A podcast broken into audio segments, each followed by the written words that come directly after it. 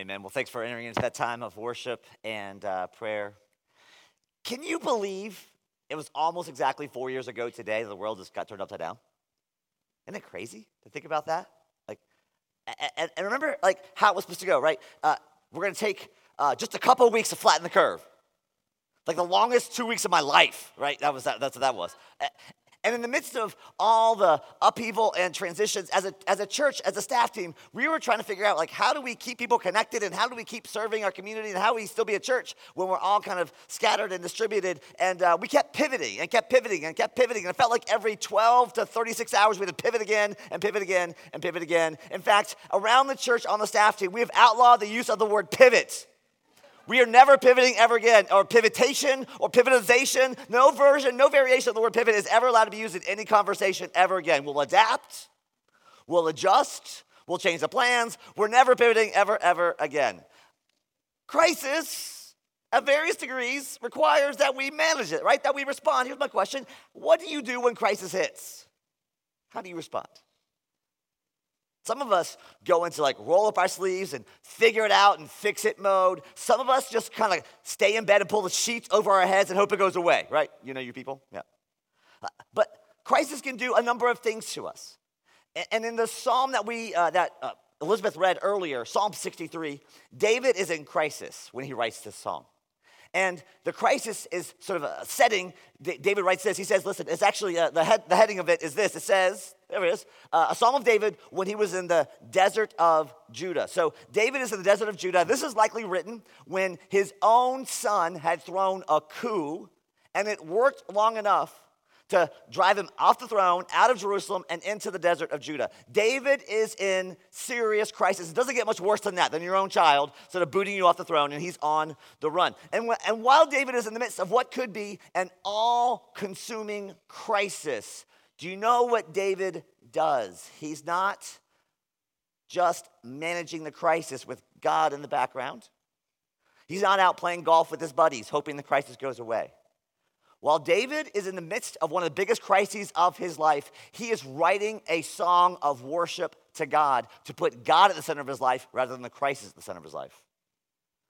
To put God at the center of his life rather than the crisis at the center of his life. How does that happen? Only as we worship as we've been doing this Hungry for God series the last couple weeks, there's a very natural and somewhat cynical question that I want to address. It's kind of lingering behind the background. And the question, as we talk about cultivating a hunger for God, is this why bother?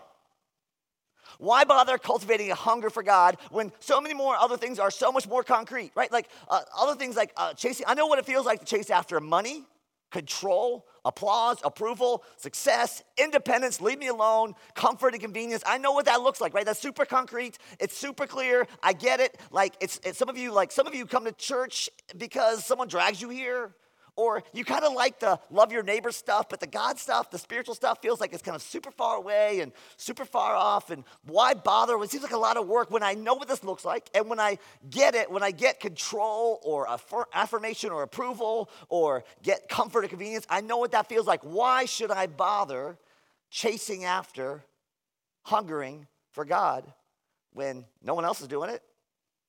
And that kind of feels good when I kind of feel successful or free or have control, right? Like that's true for all of us, no, matter kind of where you are spiritually. These other things are more concrete, more more substantive, like more accessible. And David gives us a whole bunch of good reasons why it's worth it to do the work to cultivate a hunger for God. First off, as, as David is there in the desert, it's not the first time he's been in crisis or trouble. David's life is marked with all kinds of drama, drama, drama, drama, drama. When he's like about a teenager, God tells him and anoints him, You're going to be king over all Israel. Just one problem there's already a king over Israel. He's not too happy about it. And so David spends years and years and years of his life on the run from King Saul. And then he gets to be king, and he's king for a number of years, and then his own son throws a coup. Drama, drama, drama, crisis, crisis, crisis. You know what crisis does to people, right? You've seen it. You've known people whose life have been full of challenge after challenge after challenge, heartache after heartache after heartache. You know what it does to you right? When you're in crisis, when there's hard thing after hard thing after hard thing. It can make you resentful, cynical, bitter. Or it can make you wiser and more resilient. It really all depends on what you're going to do while you're in the crisis. David's life is full of ups and downs, and he is by no means perfect. He makes some of the most egregious errors in all the biblical history. I mean, he just is a, he makes mess after mess after mess. But one of the things that David does really, really well is he keeps coming back to a hunger for God over and over and over again, even after he totally blows it. He keeps coming back to, I'm gonna cultivate, I'm gonna press in, I'm gonna be a man who is hungry for God. And in a life full of crisis and pain and setback, what makes David's life beautiful is he cultivates a hunger for God even when it's miserable, even when life is hard. In fact, David wrote this whole, like many of the Psalms we have in the scriptures. David has taught more people to pray than any other human being in history. More people have learned how to pray from these Psalms than any other book, any other place, any other person. That is a fruitful life, not a cynical life. That is a life that is generative, that's generous, that blesses other people, even in the midst of crisis and heartache. So, why bother hungering for God? Well, if David had wasted his energies hungering for lesser things in the midst of all the challenges, his life would have become more resentful rather than more fruitful. If David had hungered and thirsted for comfort in the desert, if he'd been jealous or resentful, why am I out here? Why I got to get back to where on the throne. I was in the palace. I had lots of good food to eat. If David had wasted his energies cl- clamoring after lesser things in the desert when things weren't going his way, he would have ended up having a resentful and bitter and cynical life rather than a fruitful life that blessed all kinds of people. That's one really good reason why it's worth it for you and me to do the work to cultivate a hunger for God. But then throughout the whole psalm, as David reflects on, on God's character, he gives us multiple more reasons to sort of press in to God and why he's pressing into God and trusting in God, even in the midst of the crisis. Here's the opening uh, lines of Psalm 1 again. It says, David writes, You, God, are my God. Earnestly I seek you. I thirst for you. My whole being longs for you in a dry and parched land where there is no water. I have seen you in the sanctuary, beheld your power and your glory. So, why does David hunger and thirst for God when he's in this heartache and in these difficult seasons? Well, he's seen God in the sanctuary. He's beheld his power and his glory. He's seen the Lord. He knows how good God is, how powerful God is. He knows that in the midst of the mess and the crisis, there's one who has the power to redeem the mess and redeem the crisis. There is one person who's got the power to step into his heartache, his difficulty, and bring good out of it. And how David's experienced this, how David has known that is he's stepped in the sanctuary. He's come into worship. He stepped into worship and met God in worship over and over and over again. As he's lifted his voice with God's people, he has met God's power, God's glory, God's goodness. It has awakened him to who God is. So David meets God in the sanctuary to prepare him to trust him in the desert because that's where we're all going to go eventually, right? David meets God in the sanctuary, meets him, sees his power, worships him, and says, That's the God that's going to get me through the desert. Not every week does he behold God's power in the sanctuary. Not every week is it life changing, but David has experienced what many of us here have experienced that if you just keep showing up, if you just keep showing up, eventually you have an experience where God meets you, right? Not every week does God meet every person, but every week God meets someone right here, Chatham Community Church.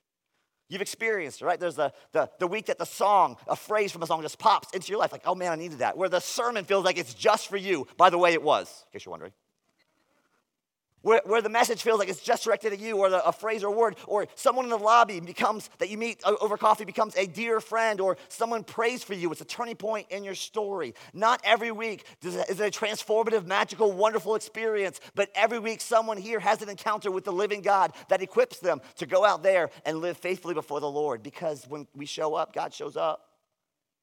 And if you've been out of church for a while, if you've been out of worship for a while, if you've been kind of missing this whole thing, we're so glad that you're here. That's one reason to keep coming back. Keep coming back, please. Welcome, welcome, welcome, welcome back. God meets us in community in a way that He doesn't meet us on our own. It's just different. And so, we, so David meets the Lord in the sanctuary, beholds His power and His glory to equip him to live faithfully in the desert. Now, of course, David has other stories too of meeting God, like out in the battlefield and other experiences of, of, connecting with God. And so, what David does is he sort of remembers and recites, I have met God before, so this crisis is not going to be all consuming. I can trust God even in the midst of my challenges. Many of us have a catalog of stories of meeting God, right? Many of us have a, have a catalog of how God has met us in the past. It's just when crisis comes, it's so easy to forget the past, right? When crisis comes, it's easy to forget how God's met you in the past. So, one of the most important spiritual disciplines for those of us who are Christians, who have met Jesus, is we've got to build a catalog, a bank of these stories. How has God met you in the past so that the next crisis doesn't overwhelm you or overrun you? It brings you back to the Lord. So, that's the call for many of us. But some of you don't have those stories. Some of you don't have much of a church experience, so much of a faith experience. Or, or for, for those of you, again, faith been like in the background, or you went to church, but it was like Vegas. What happened there stayed there. Here's the deal when you're in crisis, you don't need a wallpaper faith. You need a God who's full of glory and power. That's the kind of God you need, and that's the kind of God who's there. So if you don't have your own stories of how God has met you in the past, we're so glad that you're here. Here's what the scripture invites you to. First off, the, the scriptures are full of stories of God's faithfulness, and you're invited to borrow the scripture stories. David, Moses, Abraham, all kinds of people, all kinds of messes. They were invited to sort of build our lives around the God's faithfulness and those stories. The same God that came through for David will come through for you. So you're invited to borrow those biblical stories. And then I want to get, I want to invite you to get to know these people, this community.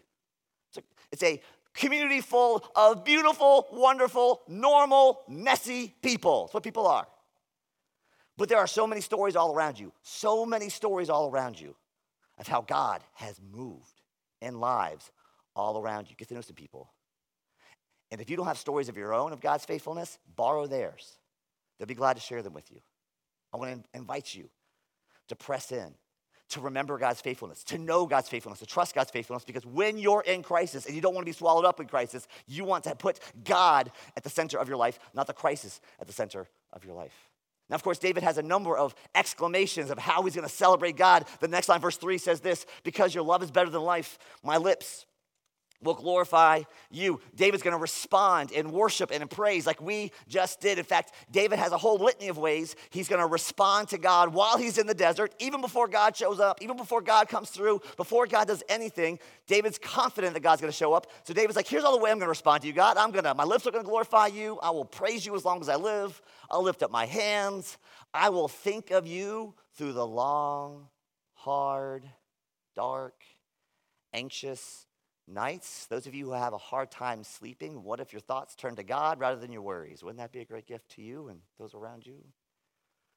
I will sing to you and I will cling to you. I will hold on to you. What do you do if you're in a crisis and you don't want to be swallowed up by the crisis? You hunger for God by worshiping God, who is bigger than the crisis and whose love is better than life. That's how you don't get swallowed up by a crisis. That's what David shows us. That's the invitation. So, pulling way, way, way back, the question we asked earlier why bother cultivating a hunger for God? Whether you've been a Christian your whole life and you've been going through this and doing this thing, or this is your first time ever, or first time back in a long time, why bother hungering for God? David gives us a whole lot of reasons. One, God's power and glory is greater than anything else we might hunger for. Like, you chase after security, independence, leave me alone, do my own thing. You chase after applause or approval or likes. You chase after control or security. That doesn't have power and glory to redeem your sins, to redeem your brokenness, to forgive you, and then to bring good out of any mess you've got. Only God's power and glory does. God's love is better than life. My small group loved this one. God satisfies as with the richest of foods. Can you imagine satisfaction?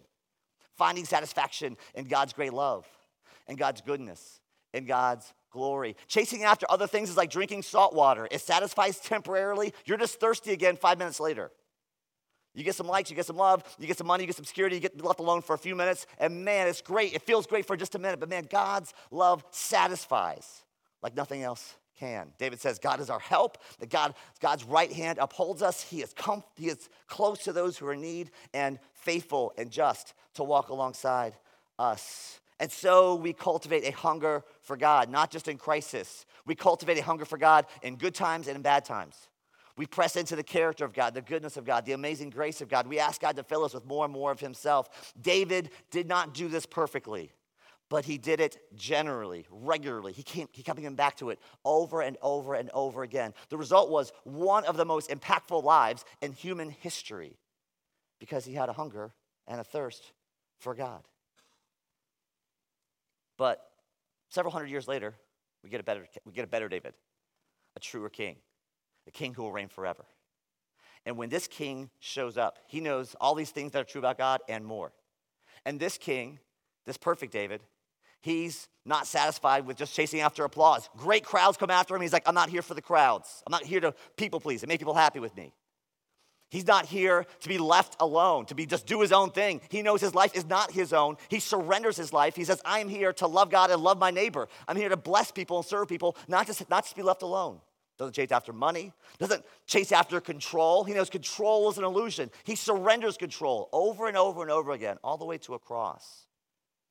He is so confident in the goodness of God that he goes to the cross just trusting in a promise that the Father said to him that if he was willing to surrender all the way to the cross, that God the Father would raise him from the dead. That's how confident this perfect King Jesus was in the goodness of God.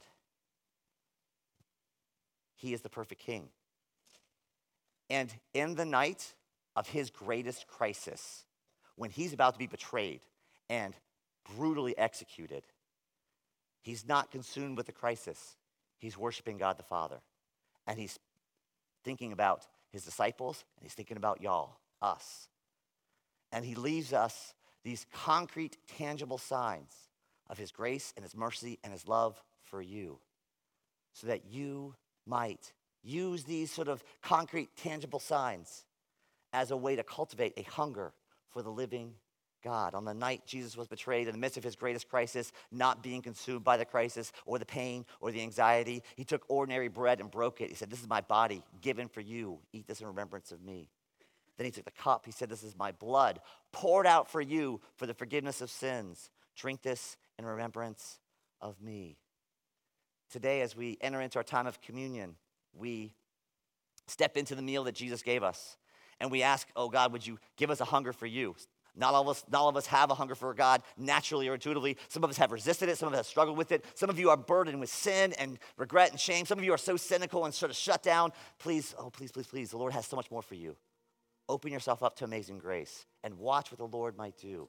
Open yourself up to amazing grace and see what the Lord has done.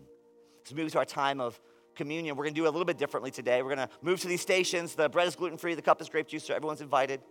We're going to invite you to get the elements and then bring them back to your seats. And then we're just going to invite you to take it whenever you want. We, we usually eat and drink together, but today, just whenever you want, however you want, we're going to invite you to go and get the meal, bring it back to your seat, pray over it, sit with it, and uh, do whatever you got to do with the Lord, and then eat and drink whenever you are ready. As we move to our time of communion, this table and this meal is for anyone and everyone who has declared that Jesus is Lord over their lives. If you have declared that to a body of believers somewhere, if you've given your life over to Jesus, we invite you to these tables to come, get the elements, and eat and drink. If you've not yet trusted in Jesus to be who saves you, if you think you're still saving yourself, if you don't even think you need saving, we're so glad you're here. We just ask you to pass on this meal and consider what God has done.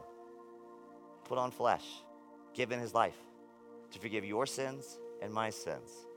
That nothing would stand in the way of you knowing the goodness of God, God's power and glory, His love that is better than life. The prayer room is still open. The, prayers, the, the prayer ministers are there over in that t- corner. As we go to the tables, some of you need to go right past the tables and go get prayer. Some of you today is the day that you want to trust in Christ. You want to put your hope in Christ, your faith in Christ. you have done everything else. It's time to come back to Jesus or come to Jesus for the first time. Those folks be glad to pray for you and with you and then come and eat the meal with us. Let me pray for us as we move now into our time of communion. Lord Jesus, thank you so much for your great love for us. That you, Thank you for bringing us to the God whose love is better than life.